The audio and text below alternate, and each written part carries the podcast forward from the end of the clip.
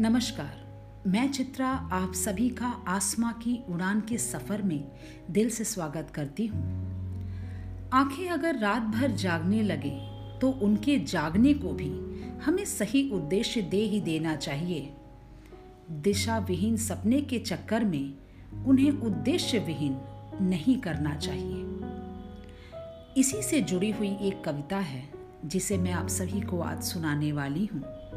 जिसे वीना आनंद दीक्षित जी ने लिखा है। तो चलिए मैं आप सभी को सुनाती हूँ।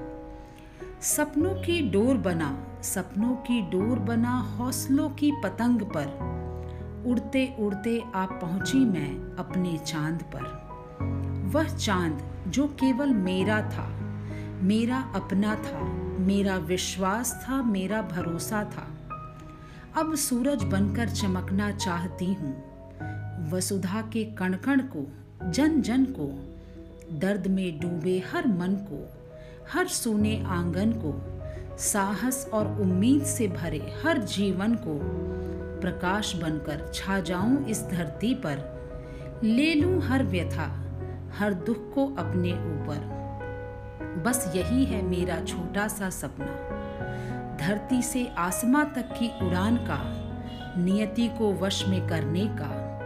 क्षणिक जीवन को सार्थक करने का। आओ मिलकर साथ उड़ेंगे, एक नया इतिहास रचेंगे। बहुत खूब लिखा है वीना दीक्षित जी ने, और मैं अपना सौभाग्य मानती हूँ कि मेरे लफ्ज़ों का साथ इन पंक्तियों को मिला है। तो मैं उम्मीद करती हूँ कि आप सबको ये कविता बहुत पसंद आई होगी। तो फिर से एक बार इसी मंच पर एक नई उड़ान के साथ मैं आप सभी को मिलवाऊँगी। तब तक आज्ञा दीजिए।